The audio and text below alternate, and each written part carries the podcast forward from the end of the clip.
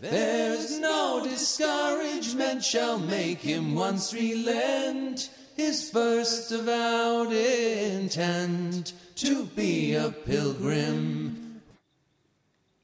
Laura, ik ken jou van jouw blog De Rolstoelpelgrim. Nou, dat zegt dan natuurlijk al meteen over, iets, over de manier waarop jij pelgrimeert. Ja. Dat doe je al heel wat jaren. Je bent in 2016 begonnen. Elk jaar doe je een bepaalde etappe. Ehm, en eh, ja, jouw bedoeling is natuurlijk om uiteindelijk in Santiago aan te, aan te komen. Hè, Ja. Als rolstoelpelgrim. Maar mijn eerste vraag, net als altijd in de podcast, is: wat bezielde jou om te gaan ja, lopen? Zeg jij niet, jij zegt rollen. Hè? Ja, Ja.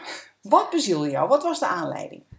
mijn aanleiding om eh, te gaan rollen, ja, daar gaat eigenlijk een heleboel aan vooraf. Nou, kom maar op. Eh, Als tiener vond ik het altijd al wel een interessante tocht. En toen dacht ik, nou ja, misschien later, als ik groot ben, dan ga ik dat doen. Ja.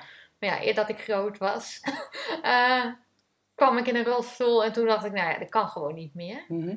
Uiteindelijk ging ik vrijwilligerswerk doen. En daar had ik een collega die zei: eh, van ja, ik heb de Camino gedaan en we zijn naar Santiago gelopen.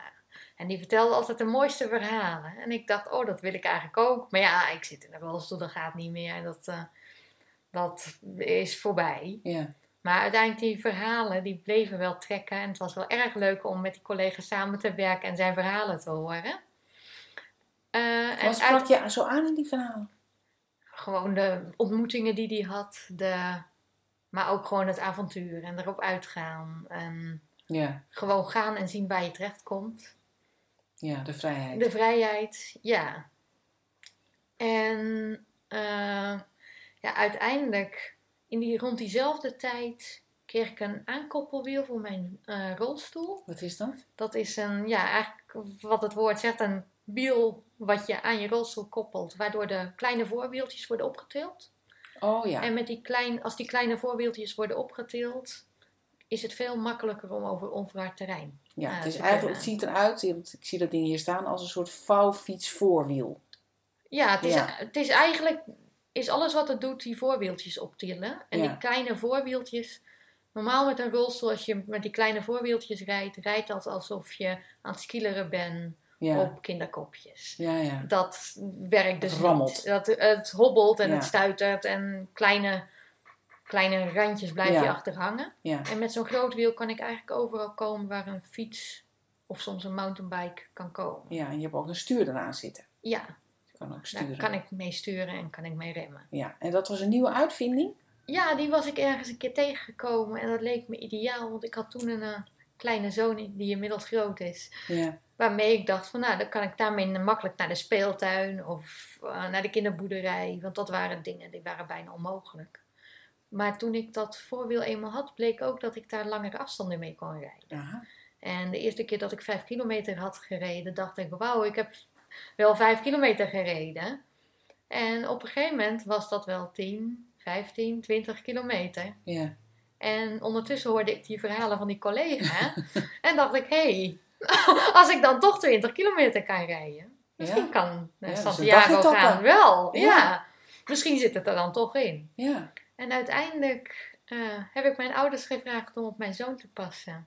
En dacht ik van ga ik veilig dichtbij de eerste etappe doen eh, van Amsterdam. Of van Haarlem via Amsterdam eh, naar Den Bosch. pelgrimspad is dat min of meer, hè? Ongeveer, Ja. ja. Een mix van pelgrimspad eh, en er is er nog één waar ik niet op kan komen. Ik ook niet. Ehm, en daar heb ik een beetje een mix gemaakt. Ook via plekken waar ik graag langs wilde gaan. Ja, Eh, ja. en ja, dat was veilig, want dan als het mis zou gaan en ik zou het niet halen, was er altijd wel iemand in de buurt die me op kon halen. Ja, ja.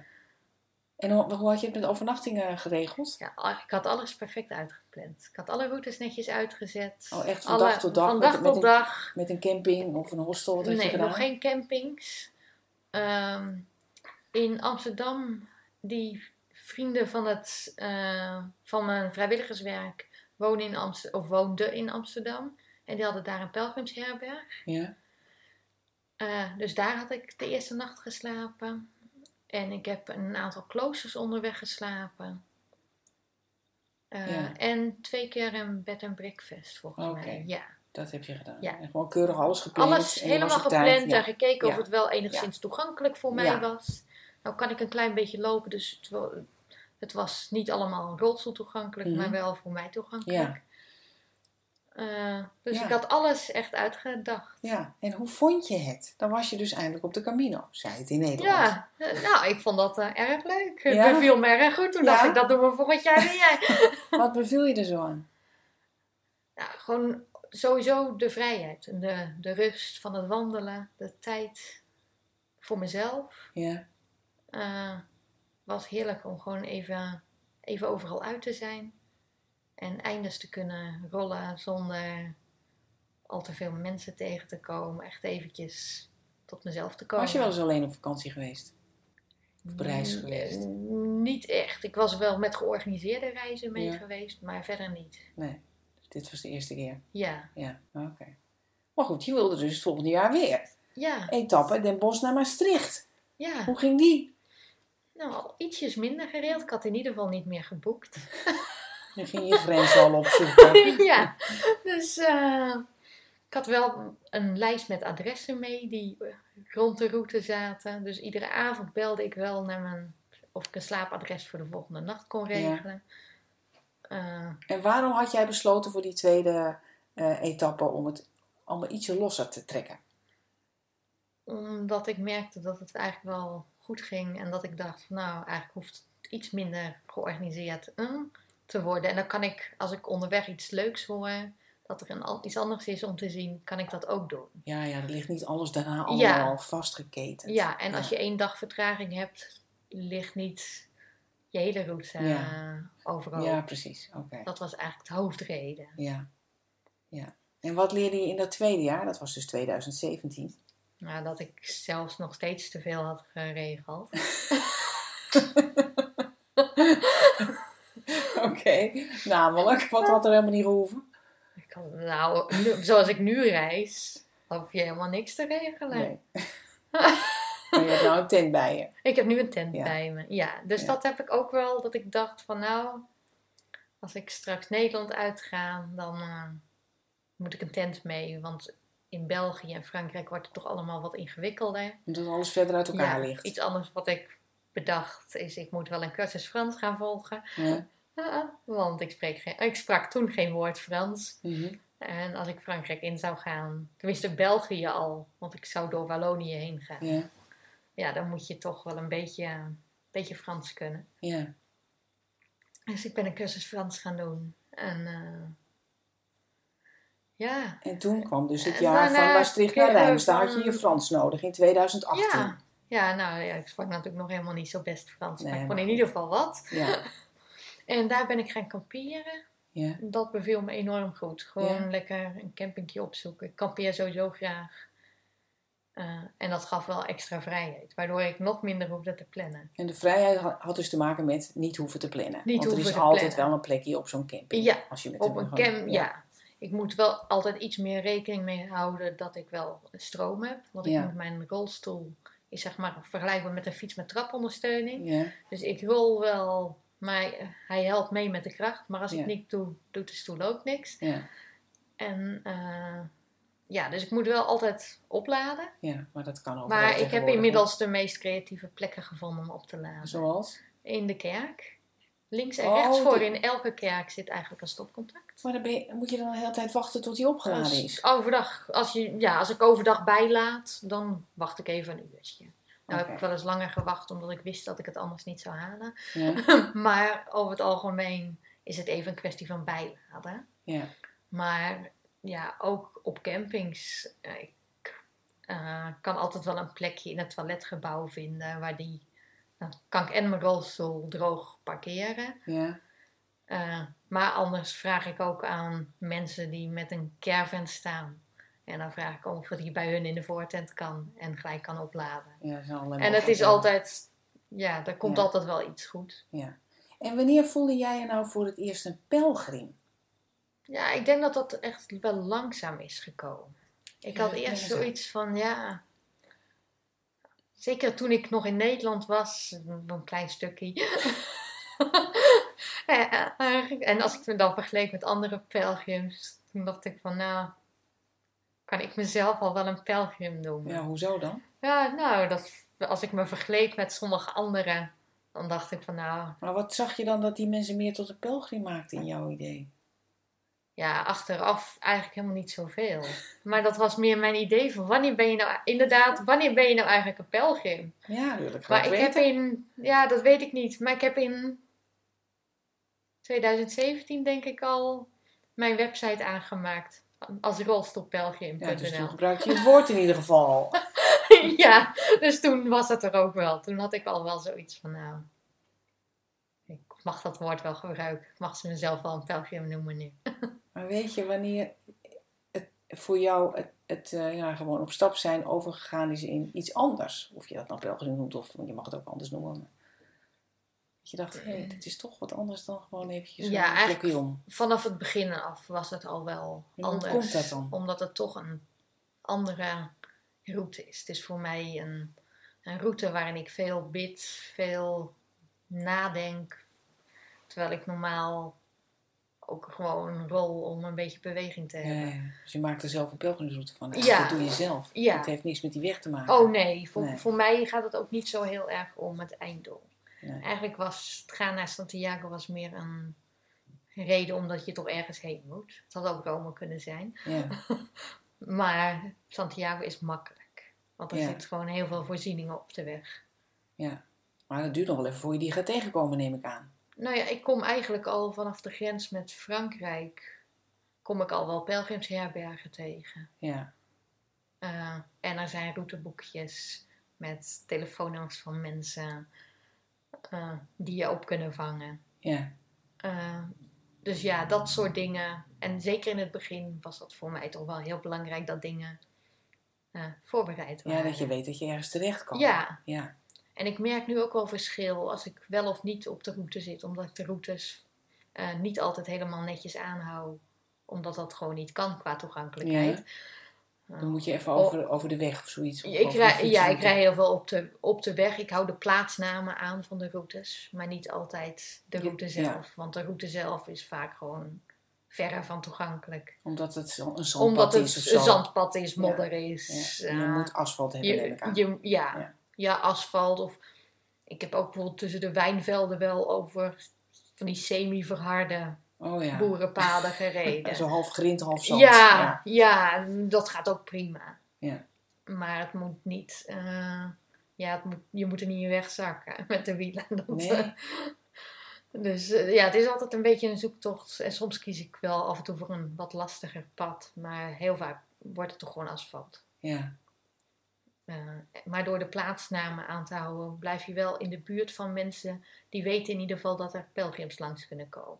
Ja. En Waardoor zijn mensen- voorzieningen dan ook. Ja, Ja. en waarom er campings vaak zijn, of pelgrimsherbergen, of, of mensen die er wel voor openstaan om jou binnen te laten als pelgrim, eh, Ja. om je nachtje te laten logeren. ja, met je tent. Met mijn tent, Of maar ook tent. gewoon dat ze zeggen van we hebben wel een kamer over. Ja, ja, oh, dat is ook wel gebeurd. Had Ja, je je tent best. helemaal niet nodig. Ja, best regelmatig. En hoe gaat dat dan? Moet jij dat vragen of komen ze naar je toe? Of zien ze dat- dat die schelpen voor op de Ja, fiets? En eh, beide eigenlijk wel. Eigenlijk op allerlei manieren. Ik heb afgelopen keer heb ik gehad dat, eh, dat ik gewoon even bij een kerk stond eh, te kijken. Ik zat eigenlijk te kijken bij de ingang zat van de kerk. Mhm. Heb ik uiteindelijk nooit gevonden. Tenminste, niet eentje waar ik naar binnen kon. Ja. Maar ik ontmoette daar wel een vrouw. Die maakte een praatje en die vroeg of ik inderdaad eh, een pelgrim was eh, naar Santiago. En eh, die zei, waar slaap je vannacht? Ik zei, nou, in die en die plaats slaap ik. En, Toen had je de tent want, al bij ik, ja. Ik, en daar ga ik op de camping. Ja. Dus dat was vrij toevallig een dag waar ik vrij duidelijk wist waar ik heen ging. Mhm. En toen zei nou weet je wat, ik woon daar vlakbij. Kom gewoon bij ons en dan eh, eh, zorg ik dat het eten klaar staat vanavond. Ja. Dus ze heeft me het adres gegeven, telefoonnummers uitgewisseld. En die nacht heb ik inderdaad bij die mensen geslapen. Ja. Maar ik heb het ook een keer gehad dat mijn, eh, mijn route via een behoorlijke berg ja, omhoog eh, lag. En ik moest nog eh, zeker 10 kilometer voordat de volgende camping kwam. Maar mijn accu's waren leeg. Oh. Eh, en ik was halverwege die berg en daar was een klein gehucht van drie, drie huizen, denk Toen je ik. halverwege die berg was, hield de accu ermee op. Ja, Oh. ja. En, maar wel bij een gehucht. Ja. Tenminste, hij was bijna leeg. Mhm. Ik had nog wel een kilometer verder gekund, maar niet veel meer Nee. dan dat. Dus ja, bij dat gehucht van drie huizen. Eh, meer was het ook echt niet. Eh, ja, daar heb ik gewoon aan mensen gevraagd van, eh, weten jullie een plek waar ik hier kan slapen? Al is het in, een, in mijn tent bij iemand in de tuin. Ja. En ik heb stroom nodig om te kunnen laden. ja. En In het Frans. ja, zo, Zo. goed en zo kwaad als het ging. In mijn steenkolen Ja. Frans. En nou ja, uiteindelijk zeiden ze van, nou weet je wat, we hebben hier een, een slaapkamer over. Eh, maar wij moeten eigenlijk oma wegbrengen naar huis. Dus je bent alleen in huis. Ja. Eh, ja, nou, dat is prima als jullie dat goed vinden. Ik vind het Ja. prima. Ik was al lang Ja. blij dat ik ergens kon laden. En eh, zij zijn vertrokken. En, of tenminste, ze hebben mij mijn kamer laten zien. En stroom voor de rolstoel gegeven in de schuur. En zij vertrokken. En een half uur later kwamen zij terug. Want oma bedacht dat ze dat eigenlijk wel wilde meemaken. Het eten met pelgrim. dus uiteindelijk zijn ze gewoon thuis geweest. Hebben alsnog eten voor me gemaakt. Ja. En eh, ja, heb ik daar eh, een hele leuke avond gehad. Geweldig. En wat zei oma ervan? En die vond het hartstikke gezellig. Ja. En, zij, en die bleek achteraf Engels te kunnen spreken. Aha. Een beetje. Dat maakt Want dat had ze op de middelbare school gehad. Maar al 30 jaar niks meer mee gedaan. Maar uiteindelijk kwamen we er wel met mijn Frans en haar Engels redelijk uit. En hadden jullie een mooie avond. Ja, Ja. ja bij het haardvuur. Dus ja. Vaak is dat zo, dat iets wat, wat onverwacht is of een probleem, zoals in dit geval die accu die bijna leeg is, dat er dan weer iets heel moois uit voorkomt. Eigenlijk altijd Ja, dingetjes. Eigenlijk zijn de ontmoetingen, vind ik het allerleukst. ja daar vraag ik eigenlijk naar. Uh, Ja. dus sowieso. Uh, vooral gewoon met lokale mensen. Die, en nog leuker mensen die het zelf eigenlijk helemaal niet gewend zijn om pelgrims op te vangen. Net als die mensen waar ik dan onverwachts op die berg sliep. Die zeiden, ja, we hebben het nooit, eigenlijk nooit eerder gedaan. Maar het was wel erg goed bevallen. Ja, dat gebeurt allemaal, hè? ja, dat zijn de leuke dingen. Ja. Kwam je andere pelgrims tegen? Want ik hoor wel eens dat het in Frankrijk ontzettend stil kan zijn. Nee, die kom ik zelden tegen. Het is leuk om even een pelgrim tegen te komen. Maar ik vind het ook heel lekker om weer alleen te lopen. Ja, ja, oké. Ik loop eigenlijk gewoon het allerliefst gewoon alleen. En, het hoe is- zit dat dan? Waarom is dat? Waarom? Dan heb ik de tijd om te denken. Daarvoor ga ik op pelgrimstocht. Oh, je denkt. Ik denk Waarover? Waarover? Over alles. Over de raarste dingen. Gewoon mijn, mijn dagelijks leven, mijn, ja, ook de dingen die ik heb meegemaakt. eh, onderweg. Oh, wat heb ik nou allemaal? Ik bid onderweg. Dus ik ben echt gewoon in mijn gedachten. Ja. Had je Ja. ook nog iets meegenomen speciaal om over na te denken? Dit jaar niet echt. Ik heb, wel eens, jaren? ik heb eerdere jaren wel eens echt bewust dat ik echt dingen had. Maar eh, dit jaar was wel lekker gewoon niks bijzonders. niks. Er was niks om over na te denken. maar bij die andere keren, als je echt een, een soort vraag had meegenomen, kwam er dan ook een antwoord? Niet zozeer een antwoord, wel de rust erover. Ja. Ik heb wel gemerkt dat als je in gewoon heel veel tijd met je eigen gedachten doorbrengt. Eerst komen heel veel gedachten die, die je altijd normaal in het dagelijks leven het liefst wegduwt. Of waar je geen zin hebt om aan te denken. Maar op een gegeven moment als die in die stilte, daar valt toch niet tegen te, te vechten. Dus op een gegeven moment komen ze toch. En dan gaan ze ook wel weer voorbij. Ja. En dat vind ik het eigenlijk het fijnste. Dat het gewoon, alles kan je even overdenken en alles gaat daarna ook weer weg. Omdat je erover nagedacht hebt misschien. Ja, en omdat je denkt van ja, wat heeft het eigenlijk... Ja, ja of het Blijf is ik daar ook eigenlijk over tobben? een soort piekeren. Ja. Ja. ja, En dan op een gegeven moment dan heeft het helemaal geen zin meer. Nee, en op een gegeven moment kan ik het dan loslaten tijdens zo'n wandeling. Ja. En onderweg ben ik ook gewoon heel erg bezig met al het, alles wat er om me heen te zien is. Elk vlindertje, elk beestje, eh, bloemetjes, alles gaat op de foto. Ja. Neem heel veel foto's en dat vind ik erg leuk. Om gewoon heel bewust te zijn met alle kleine dingetjes waar je normaal langs rent eigenlijk in je Ja. leven. Ja. Eh, als ik normaal eh, even rol naar de supermarkt, ben ik niet, niet bewust hoeveel kleine beestjes ik langs ben gereden. Nee. Die zie ik niet eens. Nee. Terwijl als ik daar onderweg ben, eh, dan zie ik elk bloemetje, elk dingetje. Ja. Dus je, je aandacht is heel anders gericht. Ja, Ja. ja. Veel meer op je omgeving en Ja. minder op al je eigen... Ja, en ik merk tijdens zo'n tocht van met hoe weinig een mens eigenlijk toekwam. Ja. Wat, mm, we hebben eigenlijk niet zoveel Nee. nodig. Ja, lekker was dat, hè? Dat is heerlijk. Ja, we zijn ondertussen in het coronajaar, hè? 2020. Ondanks corona, staat op je blog, kon ik gelukkig toch gaan. Ja, Leg dat eens even uit. nou Het is ja. best moeilijk volgens mij om naar Frankrijk te komen, hè? Ja, het was iedere keer van dan moet je in quarantaine en dan... Oh, dat heb je ook allemaal gedaan. Nou, uiteindelijk hoefde dat dus niet. maar het was wel een soort puzzelen. Welke plek, eh, of ja, hoe rij ik erheen? En vooral hoe rij ik terug? Dat was nog een groot probleem. Zonder in quarantaine te hoeven. Ja, maar hoe heb je dat dan weten te omzeilen? Omdat bepaalde gebieden in Frankrijk waren toen. Als je bijvoorbeeld door Parijs en door Dijon en er waren nog een paar plekken. Ja. Je daar doorheen zou komen, moest je in quarantaine. Dus ik heb gewoon gezichtsslag door Frankrijk. Zodat ik niet... In, daar kon ik precies om, om de gebieden heen. Maar je zag met die... Met, nee, met, mm, met de heen- en terugreis. Ja, ja. Naar mijn begin- en eindpunt. Oh, dus het was niet zo dat heel Frankrijk op Nee. slot zat? Nee. Alleen maar de grote steden eigenlijk, of een ja, paar grote steden. ja. En die hoefde ik niet voor mijn pelgrimstocht zelf niet te zijn.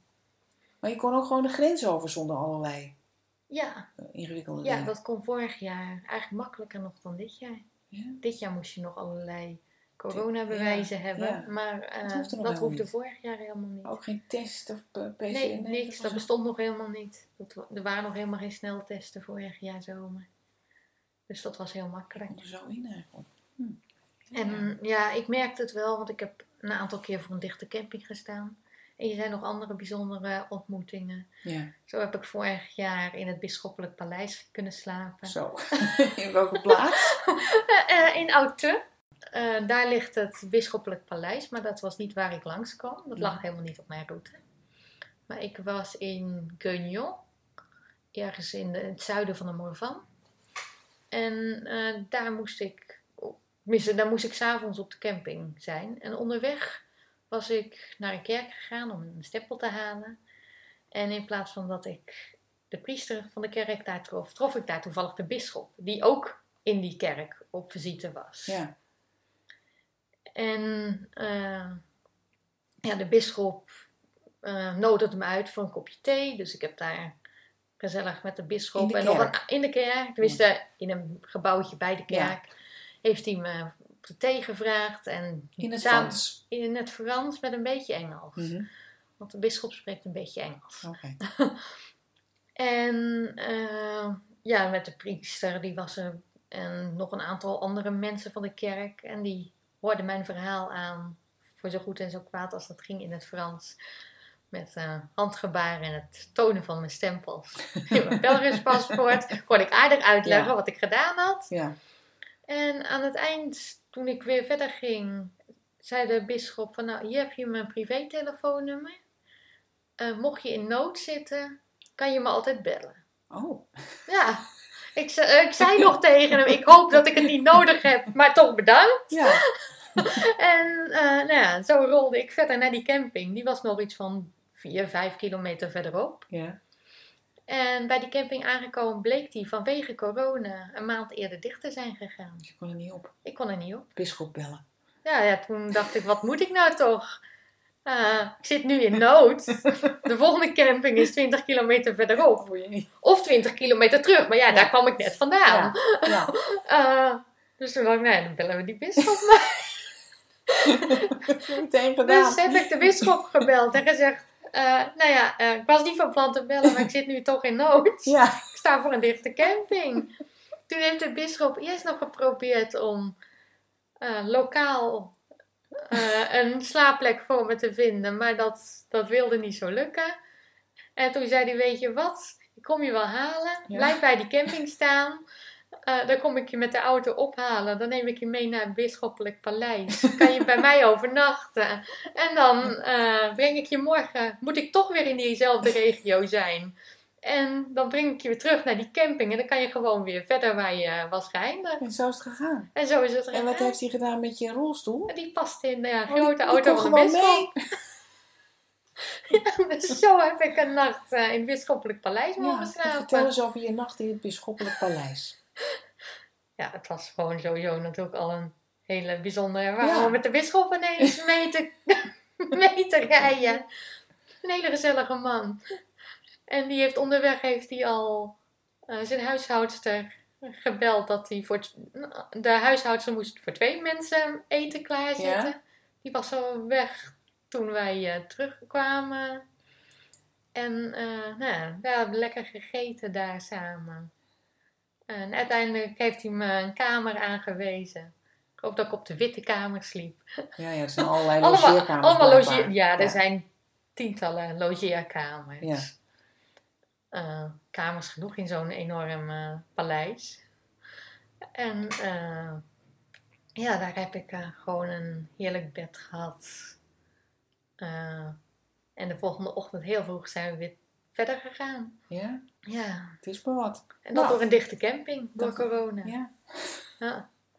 Nou, dan heb je dus dit jaar, ben je ook nog geweest, hè? Van Taizé Ja, naar Le Puy-en-Velay. ja. was ook weer corona. Maar jij, jij zei dus, dit jaar was het erger dan vorig jaar. Dit jaar was het ingewikkelder. Hoe heb je dat gedaan? Wat, Omdat vorig, vorig jaar waren er eigenlijk helemaal niet zoveel regels. Want het was nog maar net nieuw en je mocht een land wel in of niet in. Nou ja, op het moment Ja. dat ik ging mocht het wel, dus was het gewoon makkelijk.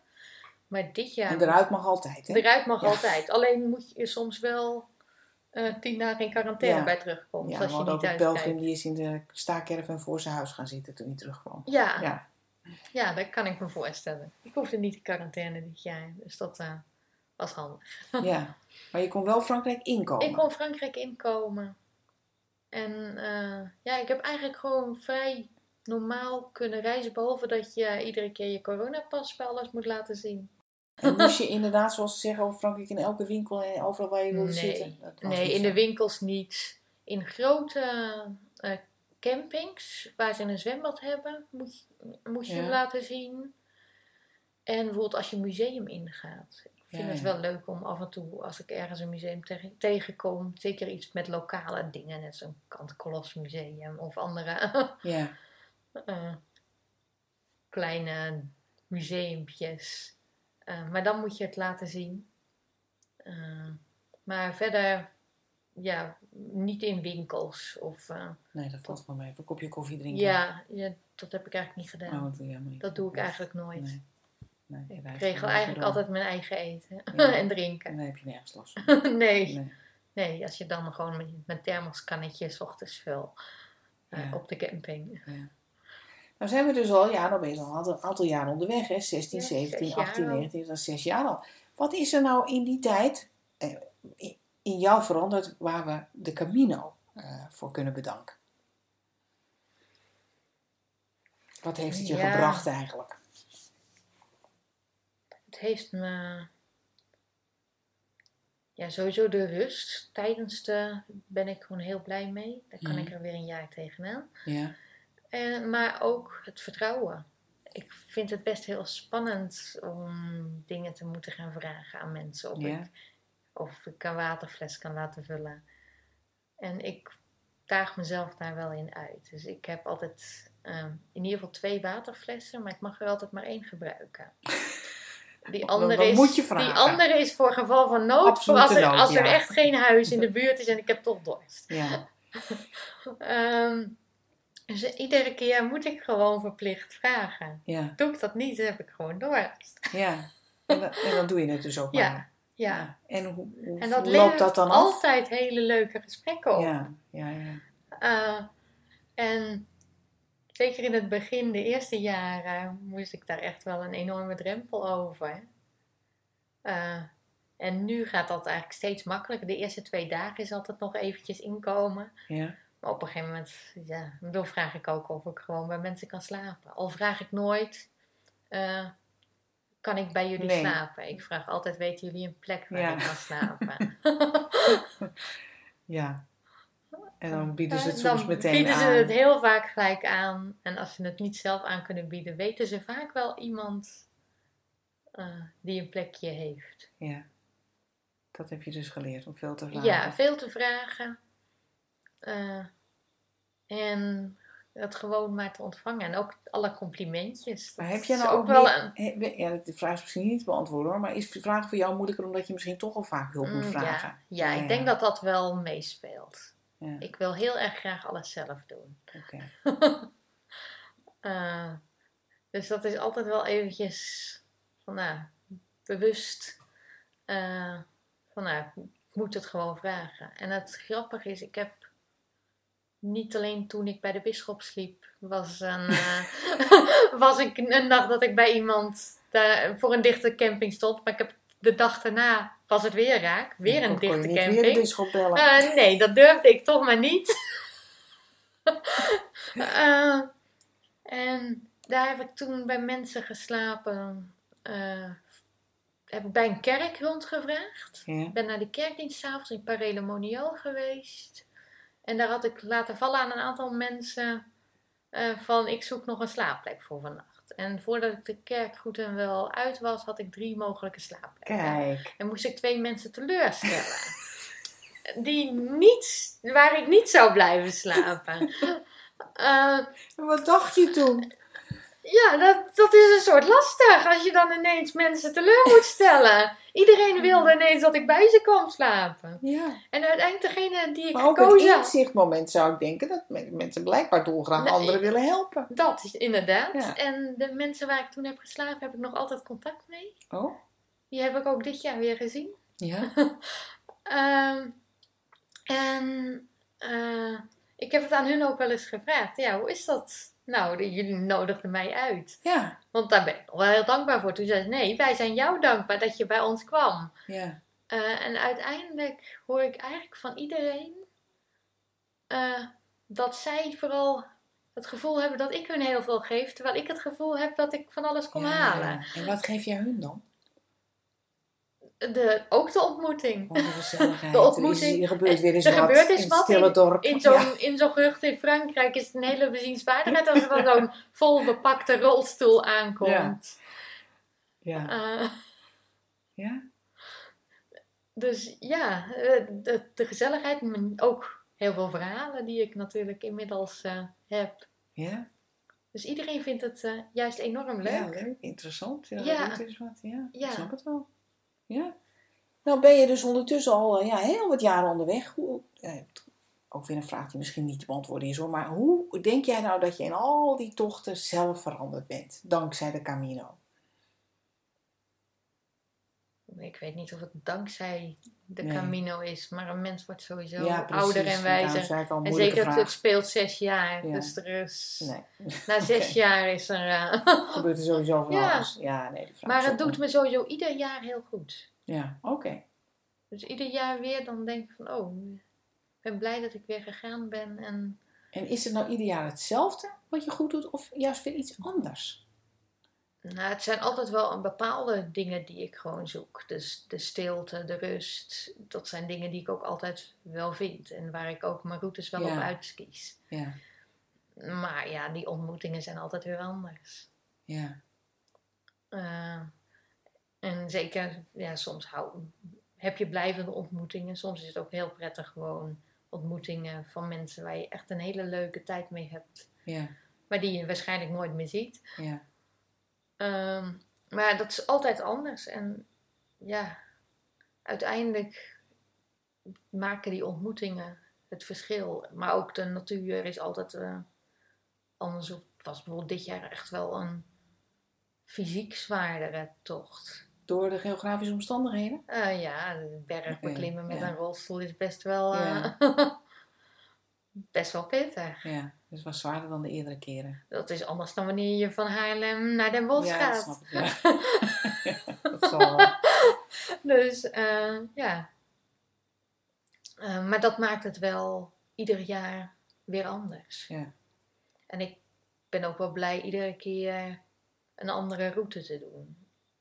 Ik hoor wel eens van andere pelgrims die doen ieder jaar de Camino Frans. Oh, hetzelfde stukje. Hetzelfde, zo'nzelfde Ja, route, daar, dat zou niet mijn ding zijn. Nee, maar ja, gaat iedere keer een stuk verder. Dus dan zit je per definitie op een andere route. Eh, klopt, ja. Dus ik, ik vind het heel fijn om iedere keer iets ergens anders te zijn. Andere ontmoetingen. eh, en weer iets anders mee te maken. Ja. Wanneer hoop je in Santiago aan te komen? Over een jaar of vier of zo. Oh, oké. Oké. Ik denk dit jaar, of vol- volgend jaar naar, naar Rocamadour of zo. Misschien daarna richting Lourdes of zo.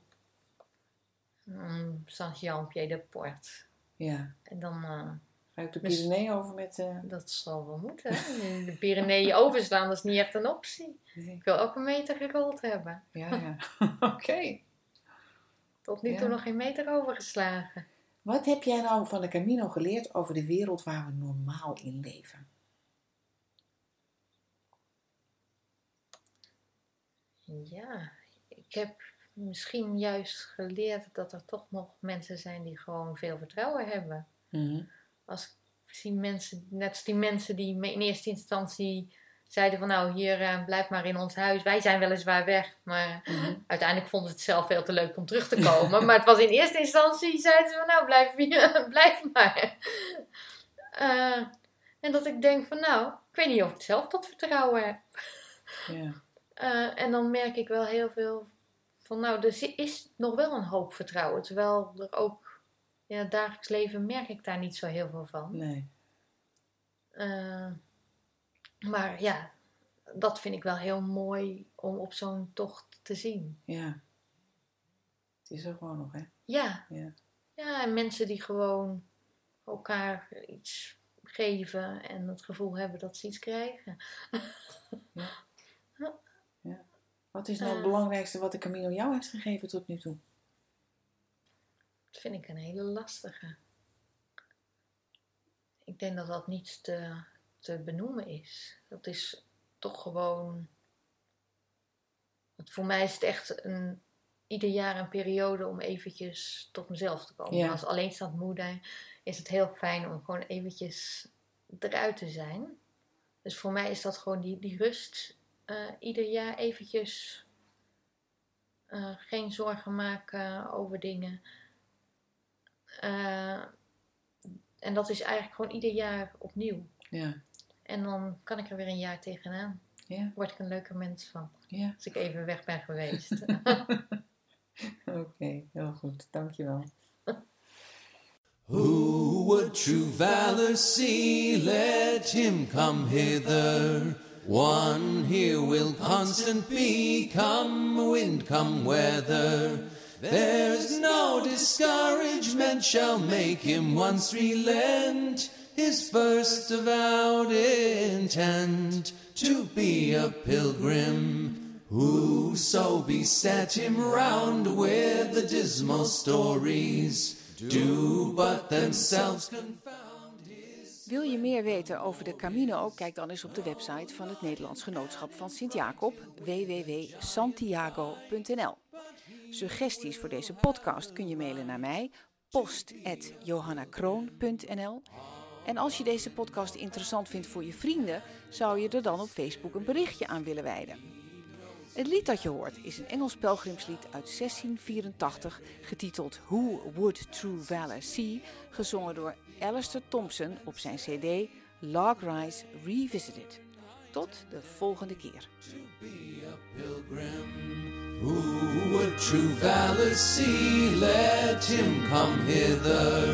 One here will constant be, come wind, come weather.